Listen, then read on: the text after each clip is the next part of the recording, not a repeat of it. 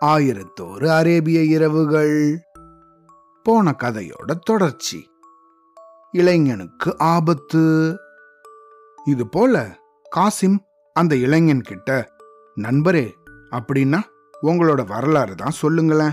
இங்க இருந்து நம்ம என்ன பண்ண போறோம்? உங்களோட வரலாறு கேட்க நான் தயார் அப்படின்னு சொன்னான்.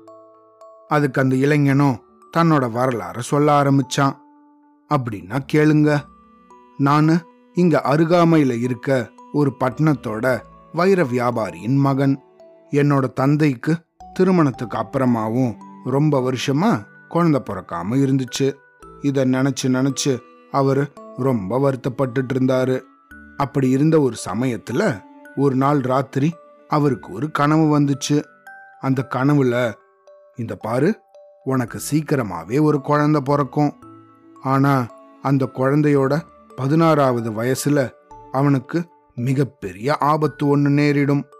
ஆபத்துன்னா சாதாரணமான ஆபத்து இல்ல ரத்த காயத்தோட ஏதாவது பெரிய விஷயம் ஒன்று ஏற்படும் அப்படின்னு யாரோ சொல்றது போல அந்த கனவுல இருந்துச்சு.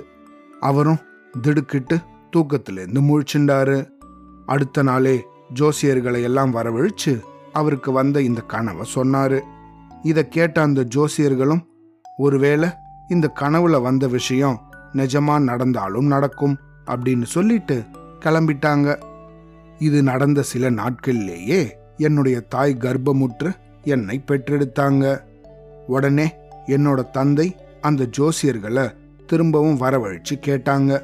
அதுக்கு அவங்களோ இந்த பாருங்க உங்களுக்கு கனவுல வந்தது போலவே குழந்தை பிறந்தது உண்மையாயிடுச்சு. இது நடந்தேறியதால கனவுல வந்த அந்த மிச்ச விஷயமும் நிஜமா நடக்கிறதுக்கு சாத்தியம் இருக்கு அப்படின்னு சொன்னாங்க. இத கேட்ட என்னுடைய தந்தையோ என்ன செய்யறதுன்னு தெரியாம ரொம்ப வேதனைப்பட்டாரு. இருந்தாலும் எனக்கு பதினாறு வயசு ஆகிற வரைக்கும் நிம்மதியாக இருந்தாரு. ஆனா நாட்கள் ஓட ஓட அவருக்கு திரும்பவும் கவலை வந்து குடிக்கொண்டுருச்சு அது பேர்ல என்னுடைய தந்தை ஒரு ஏற்பாடு பண்ணாரு.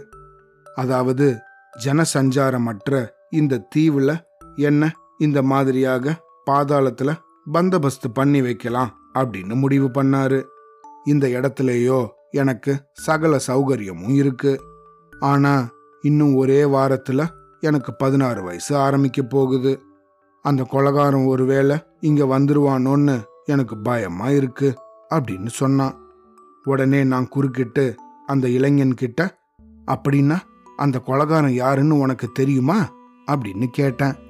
அதுக்கு அந்த இளைஞனும் தொடர்ந்து ஓ தெரியுமே. அதுவும் கூட என் தந்தை கண்ட கனவுல சொல்லப்பட்டுச்சான் அதாவது இங்கிருந்து இருபது நாள் பயண தூரத்துல ஒரு மந்திர மலை இருக்கான் அந்த மலையோட உச்சியில ஒரு ராட்சசன் குதிரை வீரன் உருவத்துல இருக்கானா அவனால மனுஷ சமுதாயத்துக்கே ரொம்ப தீங்கான் அவனை ஒரு ராஜகுமாரன். அவனுக்கு காசிம்னு பேரான் இந்த காசிம்னு பேர் கொண்ட ஒருத்தன் அவனை கொன்று வீழ்த்துவானாம். அந்த காசிமே என்னோட ஜென்ம விரோதி அப்படின்னு இந்த கனவுல சொல்லப்பட்டுச்சான் அவன்தான் என்ன அப்படின்னு அந்த இளைஞன் சொல்லிக்கிட்டு இருக்கும்போதே என்னுடைய தலை சுத்த ஆரம்பிச்சிடுச்சு. அடடா என்னாலயா இந்த இளைஞனுக்கு ஆபத்து அப்படின்னு ரொம்ப ஆச்சரியப்பட்டேன்.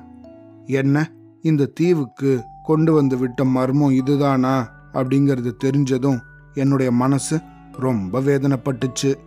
ஏன்னா அந்த வாலிபன் பார்க்கறதுக்கு அவ்வளவு அழகாகவும் பழகிறதுக்கு ரொம்ப இனிமையான சுபாவம் கொண்டவனாகவும் இருந்தான். இவனுக்கு போய் என்னால் ஆபத்து வரப்போகுதே அப்படின்னு நினைச்சதும் என் மனசால அதை தாங்கிக்கவே முடியல. அந்த இளைஞன் கிட்ட நான் தான் காசிம் அப்படின்னு சொல்லவும் முடியல. அதனால என்ன ஆனாலும் இந்த இளைஞனுக்கு என் மூலமாக எந்த ஒரு ஆபத்தும் ஏற்படக்கூடாது அப்படின்னு முடிவு செஞ்சுக்கிட்டு சகோதரனே நீ ஒன்றும் பயப்பட வேண்டாம். உனக்கு துணையாக உன் பக்கத்திலேயே நான் இருக்கேன். இந்த சுரங்கத்துக்குள்ள எந்த ஒரு ஆபத்தும் நேரிடாது அப்படின்னு சொன்னேன். அந்த இளைஞனுக்கும் என்னை ரொம்ப பிடிச்சு போச்சு. அதனால எனக்கு நல்ல துணிகள் வழங்கி எனக்கு வேண்டிய உணவுகளையும் கொடுத்தான். நாங்க ரெண்டு பேரும் இணை பிரியாத நண்பர்களை போல இருந்து வந்தோம். சுமார் ஒரு ஆறு நாட்கள் ஆச்சு. ஏழாவது நாள். அதுதான் அவனோட பதினாறாவது பிராயத்தை அடையும் அந்த பிறந்த நாள். அன்னைக்கு அது வந்துச்சு. இந்த இளைஞனோ அன்னைக்கு காலையிலிருந்தே ரொம்ப கவலையோட இருந்தான். நான் தான் அந்த காசிம் கவலைப்படாத. உன்னை நான் கொல்ல மாட்டேன். அப்படின்னு சொல்லிடலாமா? அப்படின்னு கூட நினைச்சேன். ஆனாலும் இதை சொல்லி அவனை தேவையில்லாத குழப்பத்துக்கு ஆளாக்க கூடாது அப்படின்னு தோணினதால அதை நான் சொல்லல. ஆனா அவனுக்கு ஆறுதல்கள் சொல்லிக்கிட்டே இருந்தேன். கொஞ்ச நேரத்துல எல்லாம் அவனும் கவலைய மறந்து நிம்மதியாக இருந்தான். அப்புறமா அவனை குளிக்க சொல்லிட்டு நானும் குளிச்சுட்டு ரெண்டு பேரும் சாப்பிட உக்காந்தோம். அவன் சாப்பிட்டு முடிக்கிறதுக்கு முன்னாடியே நான் சாப்பிட்டு முடிச்சதால அங்கிருந்து எழுந்திருச்சேன். அப்போ அவனோ சகோதரரே அங்க இருக்கிற அந்த ஆப்பிள் பழத்தை எனக்கு துண்டு பண்ணி தரீங்களா? அப்படின்னு கேட்டான். நானும் தரேனே இதுல என்ன இருக்கு? அப்படின்னு சொல்லி அந்த ஆப்பிள் பழத்தை எடுத்தேன். அதுக்கு அவனோ சகோதரரே உங்களோட அன்பே அன்பு.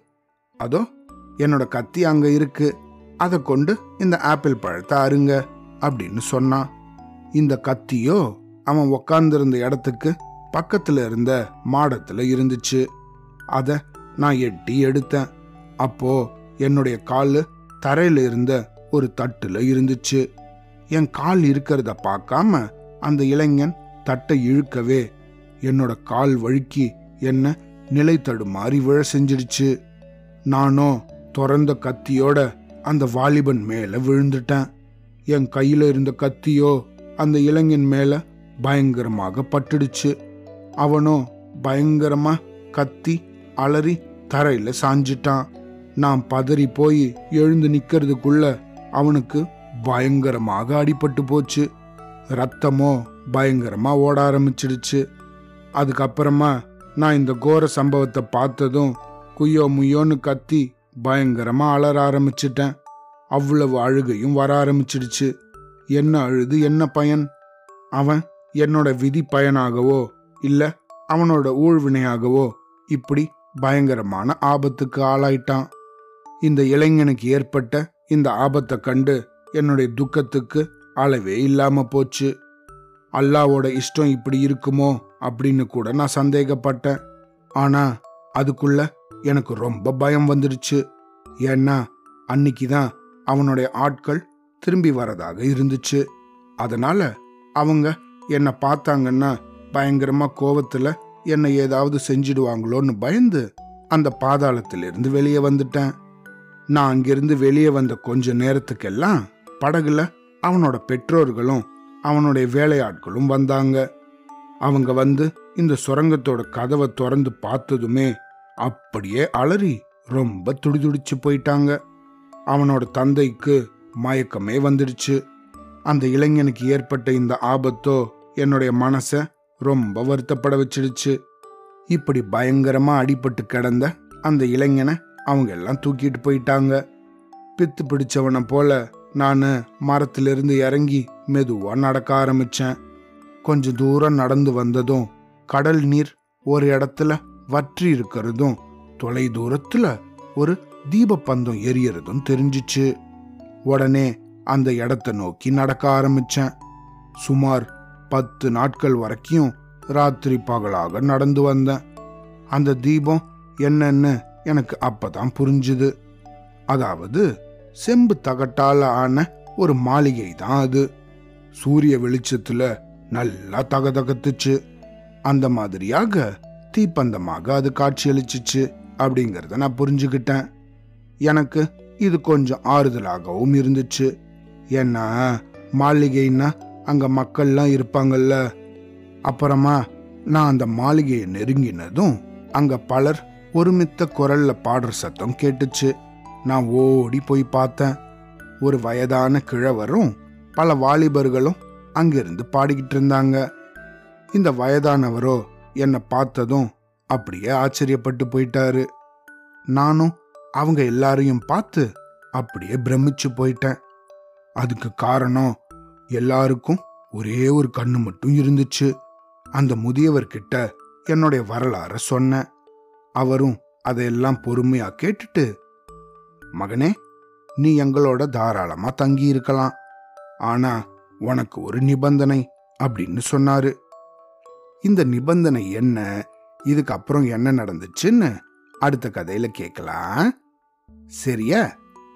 அவ்வளோதான்.